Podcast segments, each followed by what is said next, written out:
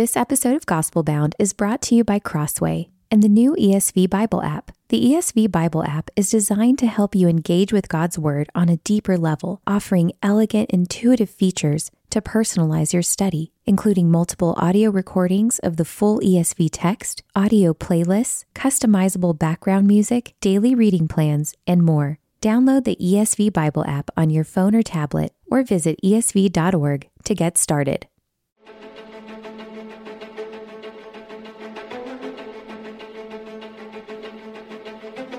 Welcome to Gospel Bound, a podcast from the Gospel Coalition for those searching for resolute hope in an anxious age. I'm your host, Colin Hansen, and each week I'm joined by insightful guests to talk about their written work and how the gospel applies to all of life. Together, we keep looking until we see God working. Wherever you're listening, welcome. I'm glad you're here for today's conversation. If you swear that you never tense up when talking about race, I know at least one of two things is true. You've never actually talked with anyone about race, or you're not an American.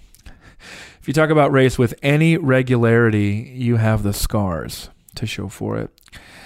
Isaac Adams dares where angels fear to tread in his new book, talking about race, gospel hope for hard conversations, published by Zondervan Reflective.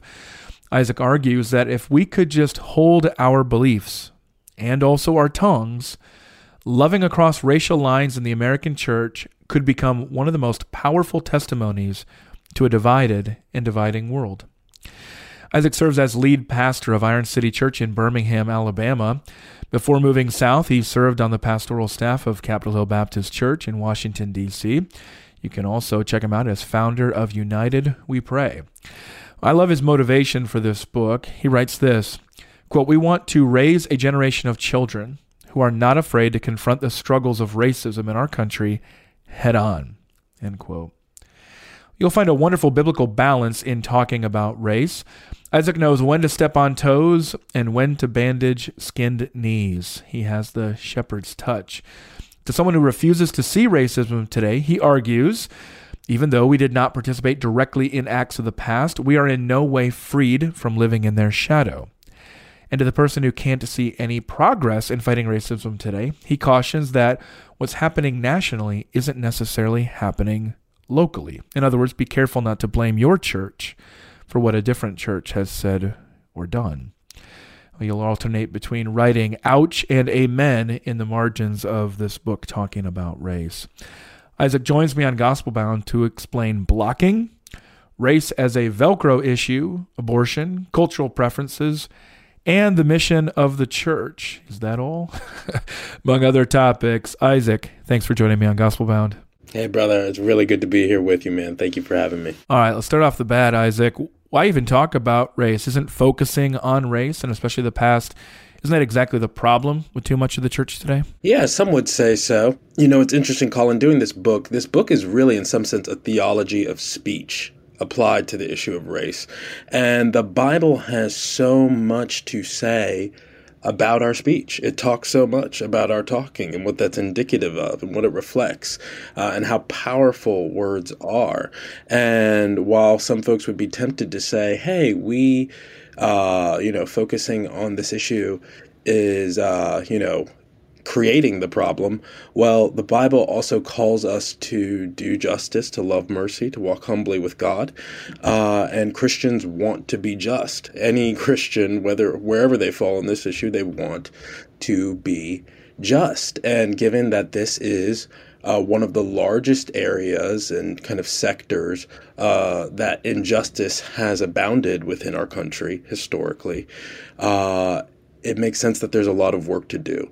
And so long as we have work and uh, to do in that regard, we have a conversation to take up. And one of the things that you wrote in here that I had uh, had marked, you said, could it be the reason many Christians believe racism to be dead is because we have little to no interaction with the communities on which it has taken its toll.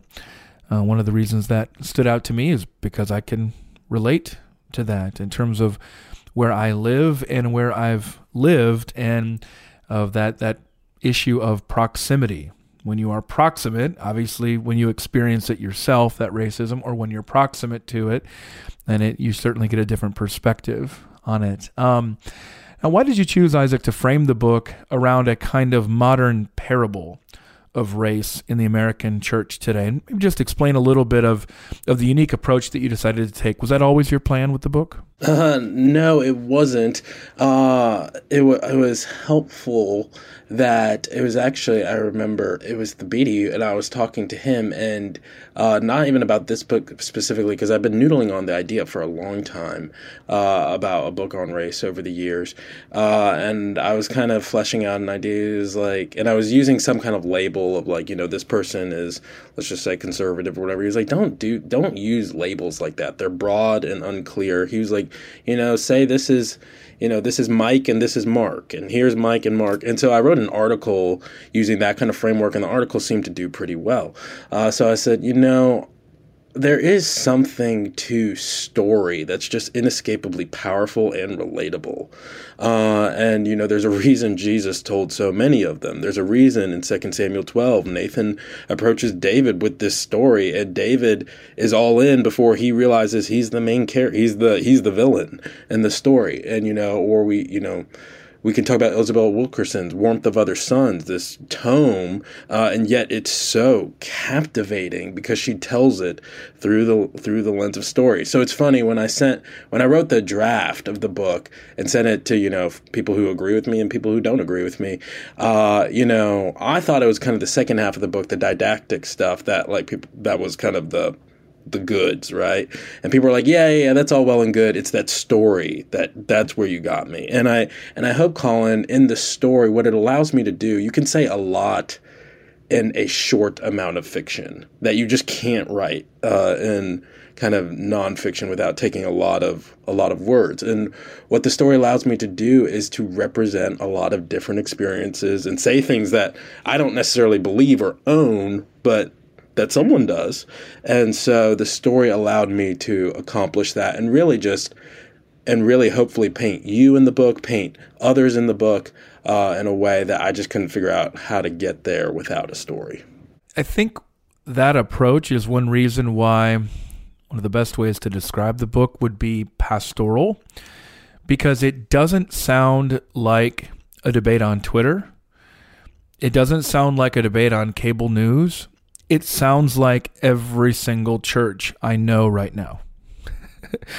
I mean, the, the, the people are people that I know. The conversations are conversations that I'm having. They're my family members. They're my friends. They're me. And I, I, I assume that's what you were you were going for, but it, it means that it, it just gives the book a very different perspective than most of what's being written right now on race. Um, do you think that's a, a, fair description? I mean, I don't. I, I think other kinds of books are good, but that this seems to be how it's different in the landscape of what's been published lately. Yeah, I mean, what I'm trying to primarily contribute here is a pastoral word for the moment. So the the race conversation has many prophets uh, and for that, I'm thankful. Uh, and, you know, some are certainly going to be better than others. And, you know, even pastors are to speak prophetically at times. But I fear we've reduced the prophetic task merely to confrontation and condemnation when the prophets also gave the people hope. So Ezra 5 2, it says the prophets were with the people of God, supporting them in their work. And so, uh, you know, I say in the book, uh, I'm trying to write to you as a pastor. And 2 Timothy 2.24 couldn't be clearer. Uh, the Lord's servant must be kind to everyone, and there's no asterisk on that everyone. You know, it's not everyone who happens to agree with you or share your ideological perspective or your political party, but everyone.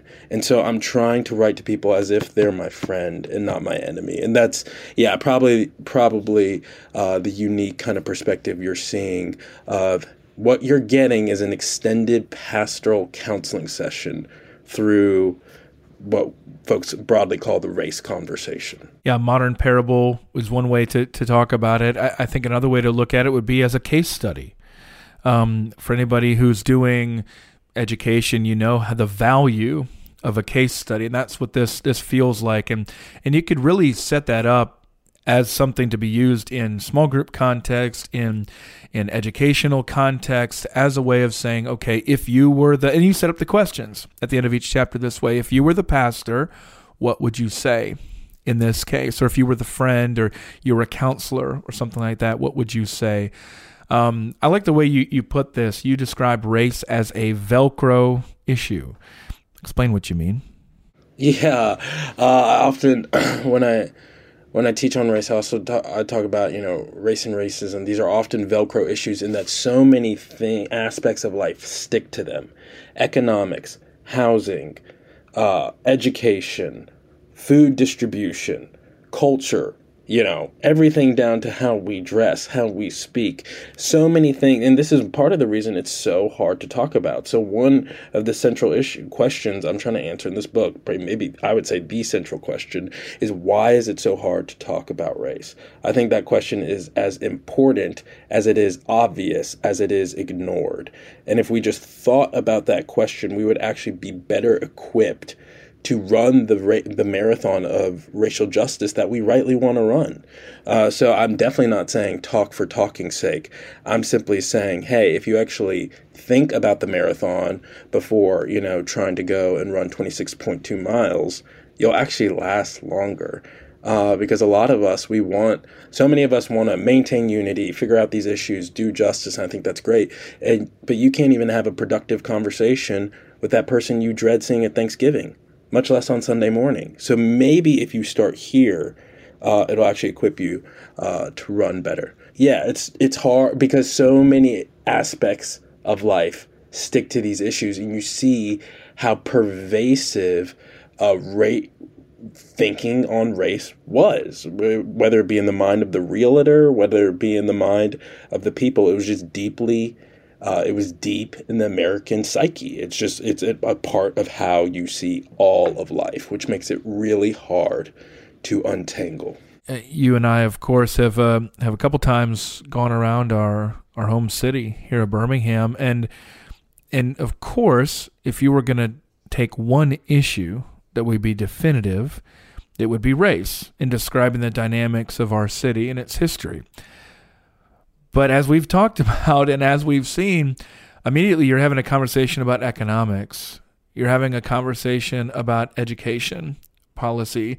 You're having a conversation about the family. You're having a conversation about ecclesiology. And you're having a conversation about theology, anthropology. I, I just I, I, I will be using that perspective as a Velcro issue, and no wonder it becomes so complicated. One one reason one thing I also like about the book, but I was a little bit upset at you with, is that you don't give it you don't give us a conclusion.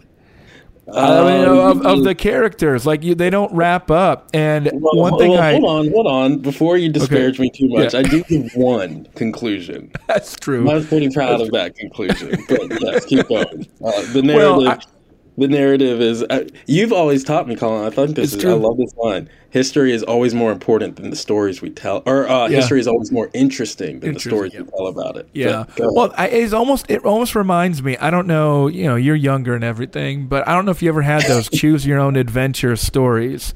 Yeah and that's kind of what it felt like is in this book is okay now how do you think it concludes here? Like who do you think who who gives ground, who has new perspective, who recognizes their responsibility, who escalates things. And that did feel I mean, I really wanted you to give me the happy ending. But it's kind of like we talk about with Birmingham, sometimes there just aren't happy endings. And it doesn't mean there I mean there is one in the kingdom of God, but I just I thought that was an interesting approach. Did you think about playing it out and saying, "Oh, yes, this guy sees the light and he changes his views." And did you think about doing that? Were you always thinking, "No, no, no, I'm going to leave him hanging a little bit"? Yeah, I thought about it. Um, uh, a couple. I mean, there's a couple maybe just more honest answers. One is this is the longest book I've ever written, so I was just worried about length. Period. so, uh, and uh, so you know, if the editors are listening, I hope they appreciate that level. Uh, number two, I don't know that I'm skilled enough of a writer to pull it off. Uh, uh, but more real, I did think about it. Um, but here's the deal: it's exactly what you said. in a fallen world, there's not always happy endings. Uh, and I'd like what I'm trying to push people to do in this book is think about the issues. So I don't want to just spoon feed everything. And I don't want to paint, you know, everyone repents and they all sing kumbaya on the end. What you have is some people repenting, you have some people backsliding. Uh, and I hope people can fill in the story for themselves of saying, like, it's kind of like, hey, I'm turning it over to you, reader go and do likewise. Like you you've seen yourself in the story now. How do you want your story to end as it regards this conversation? Do you want to leave your church in a super divisive way? Do you want to confront folks you need to confront? Do you want to remain silent? I mean these are all options before us. Uh, and and maybe one reason colin i didn't just conclude it is because a right conclusion a just conclusion may look different for different folks yeah. right yeah. And so I can't just say, "Hey, you know, go and be like Darius and leave leave or stay at your church," right? It's like for some people that's the right call, for some people it's the wrong call. And that's the kind of nuance I think we have to appreciate in this conversation. And if we did, we'd be slower to attack one another on Twitter and uh, divide in such a way that pleases Satan. I'm glad you brought up that example. That is a very good illustration of the pastoral dimensions of this book and of how many different people from many different backgrounds can read the book. And so, one of the things you dive into there is a conversation about African Americans and among African Americans about whether or not they should stay in predominantly white churches. And you talk about the level of judgment and acrimony that is attached to that. And so, I mean, you're trained as a journalist, I'm a journalist. And so, we know that the way you get attention in journalism and in commentary is by universalizing issues, by saying, this is what everybody is doing right now. This is the black exodus from the evangelical church. Everybody pay attention, and it all has this specific cause. Well, there is clearly a trend. Nobody would deny that there's a trend. But just because there's a trend doesn't mean that that's the pastoral situation that you encounter in your church. Is that a fair assessment yeah. of what you were trying to do? Yeah, I mean, like, and you raised that question. Like, I, I, hopefully, one reason the book uh, would be helpful, Colin, is because I just try to answer the questions people are asking me as a pastor, and that people are actually asking. And should I stay at my predominantly white church is one of them. Uh, and my answer, it may be frustrating, is maybe, maybe. maybe. Let's think through some questions you know? Is your church uh, more devoted to a political uh, party than to the gospel of Jesus Christ. Okay, that's something important to think of. How has God wired you individually as a person? That's something important to think of. Are you bearing with your church's sins as they're bearing with yours? That's something important to think about.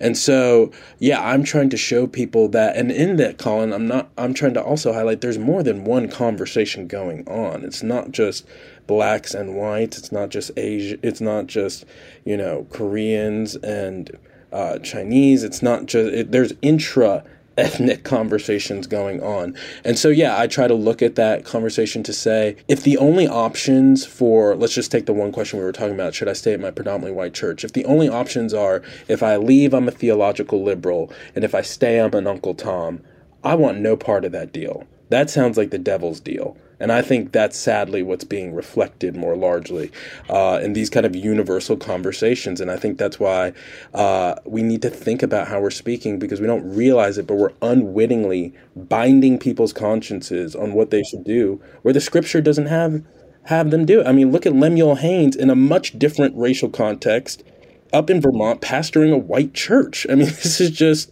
this is what the Lord, I'm preaching Jonah right now. The Lord may actually very well call you to your enemies, just as Christ was called, you know, while we were still, while we were enemies of Christ, he was called to his enemies. So, uh, but the Christ like option for someone else might be to leave and be like, yeah, this is an Ichabod situation. This is not a good, a healthy place to be.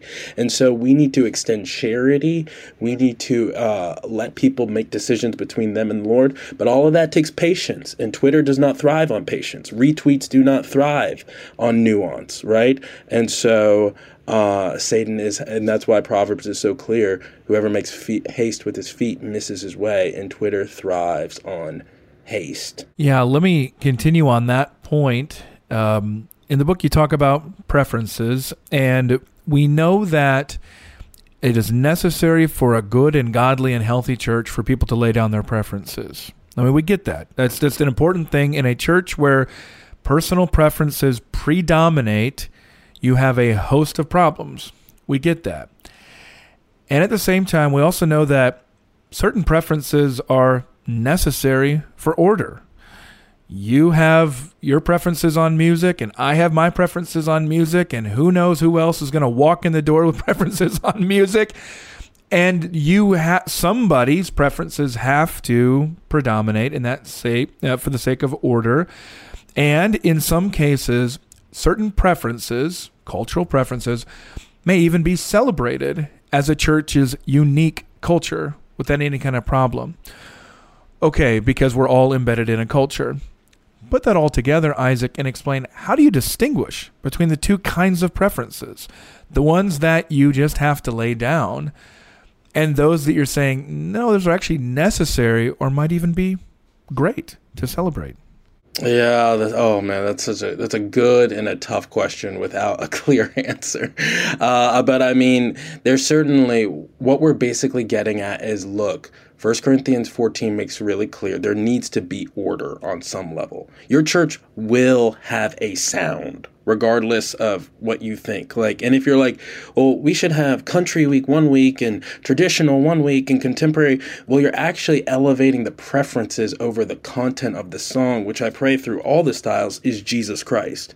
And so the church should be a training school in dying to self, in teaching me how to die to self. And this is why the kind of consumeristic mindset is so dangerous. If you approach church thinking, it needs to scratch every one of my, you know, every part of my back. Well, uh, you're approaching church thinking about yourself primarily when you should be thinking about the Lord Jesus primarily, then your neighbor secondarily, and then you, right? And that's not to say I'm not encouraging, you know, so go to a church where you hate everything.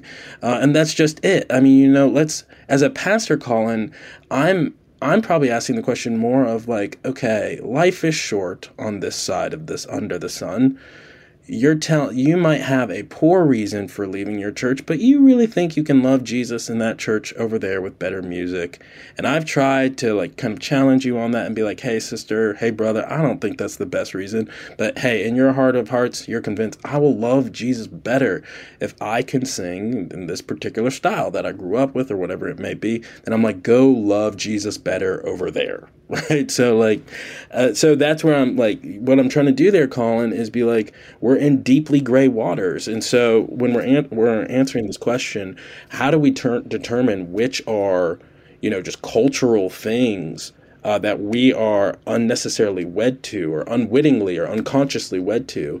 Uh, I think what we want to do is think about one, our discipleship to Jesus, but two, is this making my neighbor stumble?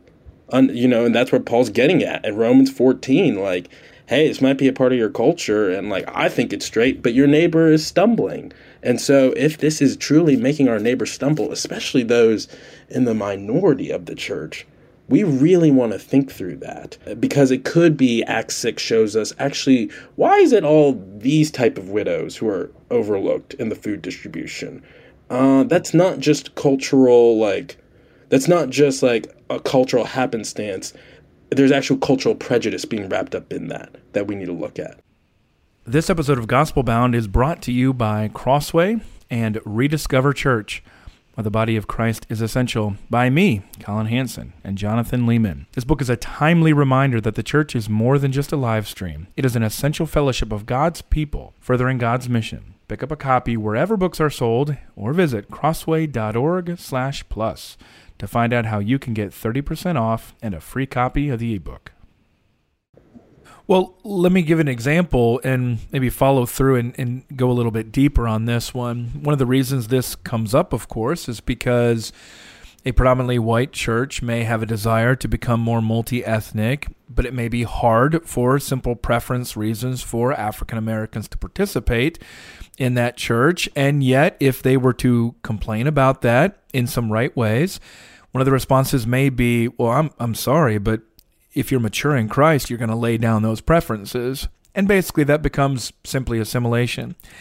And yet, at the same time, we know African American churches, primarily African American churches, have their own cultural preferences that are very distinct and something that's celebrated in many different ways. So let me ask this question, and I understand it's probably not going to have a definitive answer, which is part of what I'm trying to illustrate here, but would you recommend for whites who care about all the issues that you're talking about in this book to seek to integrate historically black churches? Well, let me clarify the question. Do you mean by integrate, do you mean they come to us, we leave our church and go to them? What do you mean on that level? Yeah, so um, one of the things that I've that occurs to me often is uh, is a statistical study that Joe Carter did for the Gospel Coalition years ago, which was looking at the ethnic makeup of American denominations. And it's very clear that the least ethnically diverse denominations are the historically black ones. And when you simply do the math, what you realize is that there's really not a way for the predominantly white denominations to become more ethnically diverse without people leaving the historically black denominations, which creates a a problem. we can see pretty obviously there that that's not it runs into the previous problem.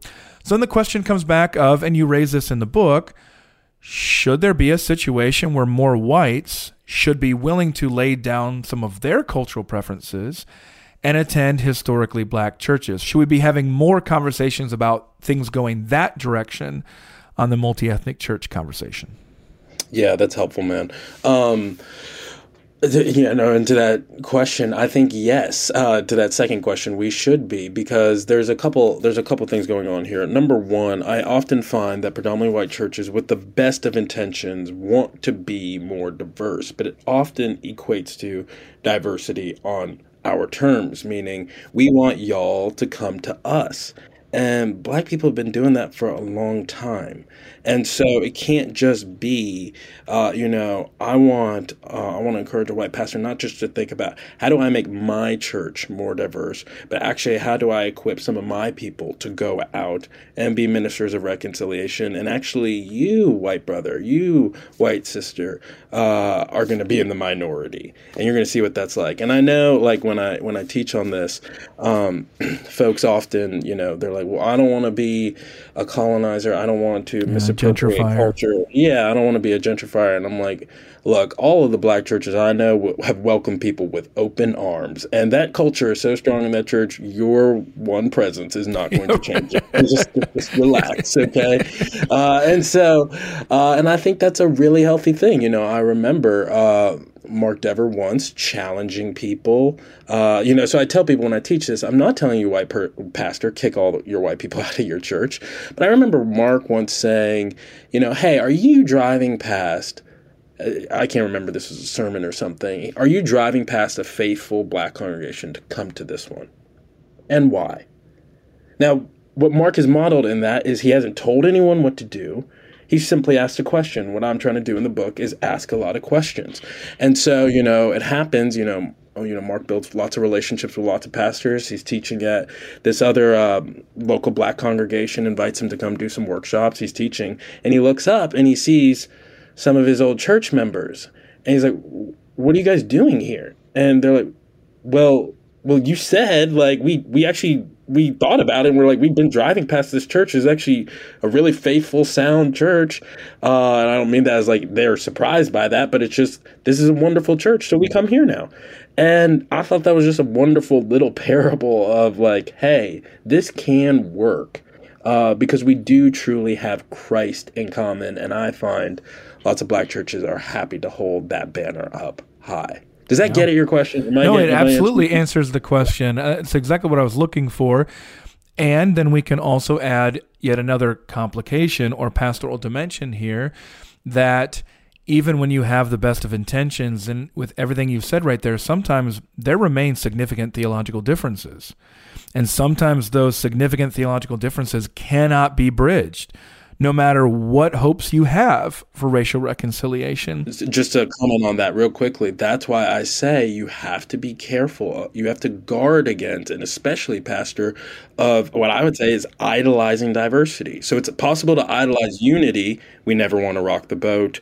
Uh, we just declare peace when there is no peace. It's also, uh, you can also, uh, and that's what I think happens is folks start hiring with all this theological diversity, where it's like, and that just blows up and becomes a mess. And that's why, you know, I think I, I thought at first heard it from Piper. I don't know, and I know Shai says it too. Like hell is diverse too we must remember this because people are like, we want our church to look like heaven.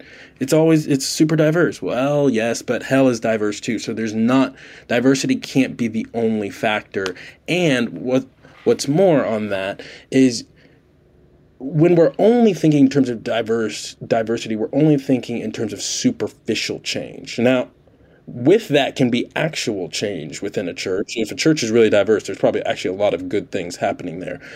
But uh, just because you have a college brochure does not mean, like with you know picture perfect diversity, does not mean you have sound doctrine. Doesn't mean even those people actually love each other. You know, people will say, you know, look at Alabama football. They can divi- they can attract a diverse crowd, right? and uh, you know, I'm picking on them. And uh, I'm like, yeah, have you ever? I've been to a game, right? I've been to T Town.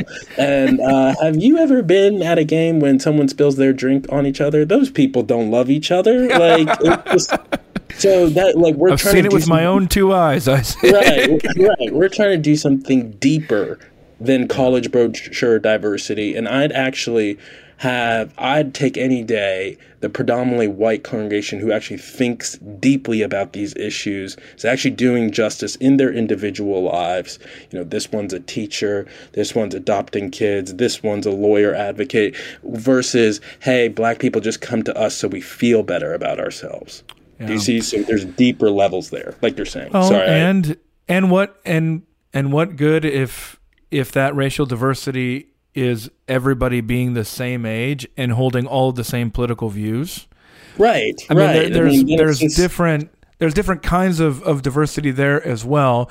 That's one thing I've I've I've said is that sometimes you're you're in a situation as a predominantly white church where realistically there isn't much you can do. Um, there are a lot of reasons why it would be very difficult to make a change, and so you have to consider: are there other things we could do that could take us down this path of seeing the gospel of Jesus Christ high and lifted up in a way that would still make the world take notice? Which is kind of the general principle of what you're talking about there of are you diverse like heaven? Well, yes, heaven will be diverse in many, many, many different ways. And because of America's history, the racial issue is especially important. And we need to be prioritizing that. But I also find that if you're a white congregation and you want to grow more racially diverse, it's probably going to be hard to do that if you don't currently have any political diversity in your church. Eh, Or if you have if you have no class diversity in your church. It's kind of like the velcro issue that you're talking about there. When you're talking about race, you're actually talking about many different things. And that shouldn't discourage you, but it should make you want to go out and get Isaac's book and get some help. I got a couple. I got a couple. couple more questions here, Isaac. Um, what about the mission of the church? You know, that's something that your friends at Nine Marks and Capitol Hill Baptist Church are are very you know famous for for uh, promoting and, and being vigilant about. Why isn't talking about race a distraction from the gospel, which we would certainly acknowledge ought to be the church's top, and I guess here's where the question comes in: exclusive priority. Yes, a great question. Well, I think one one reason I bring up the mission of the church in the book is simply to recognize that uh, and I'm again I'm writing as a pastor and, and really trying to do a lot of service for pastors that uh, two let's just call them two congregants, two parishioners might be arguing about a racial issue, not realizing they have very different ideas of what the mission of the church is. One thinks it's to make disciples, another thinks it's to lift up the downtrodden and marginalized. Now, right there is a perfect illustration. Both of those things are good things. Both of those things are what Christians should be about in some sense. Uh, but uh, though with those different starting points, uh, we're going to have very different ideas of like, hey, what the church should do. So if I think the church should do X, I'm like, well, then the whole church should be in this march. Right? And why aren't you doing this march? Don't you care about this issue? Don't you love these people? Didn't Christ come to die for the weak and the oppressed and things like that? And so that's really important to think about of the mission of the church. It will just bring up those natural tensions. Or if you re- realize that the that the latter is necessary for the former. In other words, yes. to be a disciple means yes. to care about the weak and the downtrodden. Right. So in exactly. your in your making disciples, you're not just teaching people how to have quiet times and how to share the gospel. You're also teaching them how to care about the things that, that Christ cares about. I thought this was a good um, observation from you. You wrote this For the evangelical, if something is not essential for salvation, it's often regarded as unimportant. Um, and there's this kind of all or nothing approach. And one of the things that I appreciate about the perspective is that's not just about race, that's also about baptism, something else that's really important, um, but is not essential for salvation. Uh, so that's a broad principle that is not just about race, but a number of other things. We care about what God cares about, which may be supremely that good news of, of his son, Jesus Christ but includes many other things that he's commanded us to to do and to teach others um, to do likewise. I'm going to do rapid fire on these two questions because I promised them in the introduction, and I don't want to skip them. Let, let me just let me just tie yeah. the last two things we talked about because you yeah. know you brought up that com, kind of common retort. Well, shouldn't the church just be preaching the gospel or something? And uh, I think the church should be, of course, declaring the gospel and teaching people to obey all that Christ has commanded, which includes love, mercy, justice, the weightier matters of the law. And so uh, that's exactly why, if we only regard the things of ultimate importance to be the things of only import, the only important things, salvation, decisions, uh, well, then, yeah, we're not, I don't think, being faithful to all that Christ has called us to do. So we want to think, we want to answer that question. What is the mission? Because if the mission is to make faithful disciples and not just decisions, well, that is going to trickle down to this conversation. I hope, uh, because we see Jesus even dealing with the cultural and ethnic dynamics in his day and trying to be faithful with that. Okay, rapid fire. Right. No, I love that. Okay, rapid fire. What's blocking? Uh, so I talk about uh, blocking in football is when you when you block uh, an opponent so that your teammate can run with the football uh, or run with the caught pass or whatever it may be. And so, what I talk about is hey, predominantly white churches, if you have uh, a minority who's actually trying to do good work on this issue, uh, you, you know, people are often asking me, like, well, what would you have me do? I'm like, go confront the people who look like you and you actually take the hits so that that person can actually speak. Because I, th- I fear sometimes it's, hey, we want to bring in this minority and we'll let him take all the hits uh, for saying really hard things. And, you know, where it's like, no, you're actually in the game. And if you actually make space for him or her, they can run with the football of a different pers- racial perspective. But they can't do that if they're getting tackled on the on the one yard line every play because, uh, as I said, and remember the Titans, I ain't got no blocking. if uh, if you don't block, and you are a predominantly white church and you bring African Americans in, you better hope that they're all Patrick Mahomes and can make magic because otherwise yes. they're just going to get sacked and all of you are going to be upset and it's not going right. to go well and, for them. Well, and that, I actually think that's a useful. I know this is rapid fire, but I think that's a useful, uh, a useful uh, metaphor, Colin, um, because black people are not super people we're yeah. just people. Right. We can't. Yeah. Patrick Mahomes does what he does because he's this unique individual, but yeah. we're actually just image bearers like the rest of y'all and need the same kind of consideration. And it's that weird thought. I mean, that's the the so much the history of race racist thinking is thinking black people are in this unique category, whether it be superior or inferior. Right. Okay. Rapid fire again. One thing you could you know you've got the power to change this one thing that you could change on how the abortion and racial justice issues have been dichotomized and sort of pitted against each other what's one thing you could you could change i would change people's assumption that the two issues are not interconnected. Okay. And I would, I would, well, actually, let me point it more clearly. I would, if I could change anything in that regard, I would encourage people to see how that, in so many senses, is a focal point of the racial issue of our day. Yeah.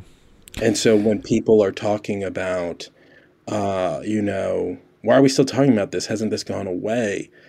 No, it's just been pushed uh, into those neighborhoods that you never want to drive through. Uh, and it's killing, you know, I'm, again, I'm looking at Jonah, people who don't know their left hand for their right hand. And it's ironic because it's it, you would think it's that side that's always cheering for abortion, um, or cheering against it, to be clear, um, and working against it.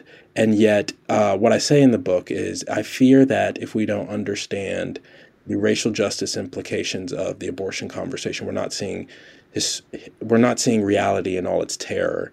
And I say, and the flip side, if we if we're all for racial justice, but we don't see how abortion is touches upon that, we're not seeing reality in all of its terror in all of its terror because abortion is also a velcro issue and we're talking about we're, I'm not saying it justifies any kind of decision to be clear but we are talking about different circumstances in which we need to think about which create desperation and again don't make anyone sin uh, but certainly need to be thought through all right I've got a final three but one um, on the I mean, all this has been personal, but one last question on the personal side. You just became lead pastor of a church in downtown Birmingham, Alabama, a city known for its, at least its history of racial strife. You're not from Birmingham. Why did you move there, and what do you hope God will do? Yeah, there's a reason I picked Jonah first to preach. Uh, and of course, uh, I'm pretty sure everybody knows we're both recording this from Birmingham right now. yeah, right. We're in Birmingham. You know, man, when I first, it's been a long journey here. Uh, and when it first came up years ago, when I was first asked to come down, I said no. Uh, I said, why? You know, on one hand, I truly thought I needed to grow more as a pastor under the tutelage I was in. I was like, look, I, I just need to grow more. But beyond that, I was like, why in the world would I ever move to Alabama? Why? Who would do that in their right mind? And uh, I and to put it, you know, more seriously, I remember talking to my mom about it. Uh, my mom is my fa- I love Spurgeon, love Grimke, love Dever. My mom is my favorite theologian. Was reading Puritan paperbacks before they were cool, you know. Uh, and just I remember talking to her, and uh, she's the godliest woman I know. My favorite uh, Black history professor, and uh, I said, "Hey, mom, I think I found this church," and she was like, "That's great. That's wonderful." And my mom is super meek too. Uh, so this was very unlike her. I said, It's in Birmingham. And she went, Oh, Isaac. I told the Lord I would never step foot in that city after they blew up those four little girls. And my mom's old enough, she could have been one of those girls, right? And so that actually, in a weird way, I hope not in a kind of martyr, you know, superhero complex or martyr complex, actually encouraged me to be like, there is still gospel reconciling work to be done in that city. And if United We Pray is going to have a home in any city, makes sense for it to be Birmingham, Alabama. So let's just go and offer people the, the bread of the gospel. We don't have much, we don't have many tricks up our sleeve at all, but we have the gospel of Jesus Christ. And let's see if we can't give this a serious swing at painting a picture of what the good news of Jesus can do. Love that answer. I've uh, been talking here with Isaac Adams, lead pastor of Iron City Church, Birmingham, Alabama. Been talking about his new book, Talking About Race Gospel Hope for Hard Conversations, new from Zondervan Reflective. I do have a final three, Isaac. We'll do quick on these as well. How do you find calm in the storm? By turning my eyes upon Jesus first and foremost. Uh, you know, that's, I'm happy to have written this book, but, uh, I when I wake up, I try to spend time with Jesus. So was one of the one of my favorite ministry quotes. Just talks about the difficulties of ministry and says Peter, when he took his eyes off the Savior and focused on the winds, began to sink. Likewise, if we take our eyes off the Savior, we will too. So man, I, I try to make a lot of time for Jesus. Where do you find good news today? Just in terms of the conversation we're happening now, we're having now, I do want to be clear that progress has been made, and to deny that is to rob God of glory. And so, um, man, I find it in lots of places. Uh, but I ultimately find it in Colin the fact that you and I can have this conversation, yeah. and that the tide is is changing, and God never promised to be fixed in our lifetimes. So we'll just do the best we can to get the to get some blocking, get the football down the field a couple more yards. Yeah. Well, that's again part of why I was thinking so much, or, or I started off thinking about what about our kids what will we hand off in the in the church in Birmingham, Alabama? What will we hand off to our kids? And and like you said, I don't I don't think it's a Messiah or a martyr complex, but some, hopefully born of hope to say I don't want to hand off to them the same thing that was handed to us. Um, but also, the previous generation didn't hand off the same thing. Praise be to God in the same ways. There has been real progress. And so, yeah, it's, it's that already not yet dynamic of the kingdom um, that's also uh, true of history. So, last question uh, What's the last great book you've read? I mean, right now, I would say, man, having moved to Birmingham, I'm still reading it is the thing. But Tanner Colby's "Some of My Best Friends Are Black" is just. I mean, if you want to understand what Velcro, what I mean by Velcro, uh, yeah, I mean that thing is incisive. I mean, it's just surgical. And so that thing is just I'm still reading it and I kind of he's re- he's writing about the neighborhood I live in. I mean oh, it's yeah. it's it's haunting. And so that book is whew, yeah. That yeah. One. Well, you know, which is a good example of of a book where you you realize history is worse than you thought. Yes. um, and but then you also, but then you you look and I'll you know spoiler alert. You get to the end and you realize, wait, but there actually was progress. Yeah. You know, thankfully. I mean, he doesn't leave it um, in a completely. It's not a Christian book, of course. We should we should clarify. He doesn't leave it in a completely hopeless place. And the impetus for the entire book was President Obama's election in 2008. Yeah, yeah. And so it kind of starts with that moment of hope, and then he projects back to say, huh, and thinks about kind of his strange life growing up in Vestavia Hills, Alabama. Well, he asked this this question that was I just I mean, and he's just a fantastic writer too. So like I'm looking at it just as a writer, being like, man, how do you turn like the movements through the through the prose is so powerful. But he has this question. He looks at Obama's election and he realizes he doesn't have any black friends, and he's like, but he and yet he's so excited to vote for this person, and he's saying, why is it easier to vote for a black man to be president than it is to have a beer with a black man? And I just thought that question opens up a world of racial and neighborhood dynamics and history and yeah Sorry, this is yeah. rapid. No, that's good. And Isaac Adams, check out his new book, Talking About Race Gospel Hope for Hard Conversations. Isaac, the only thing I wish is that the book had been written two years ago. But uh, mm. praise be to God in His good uh, in His good timing and His providential purposes.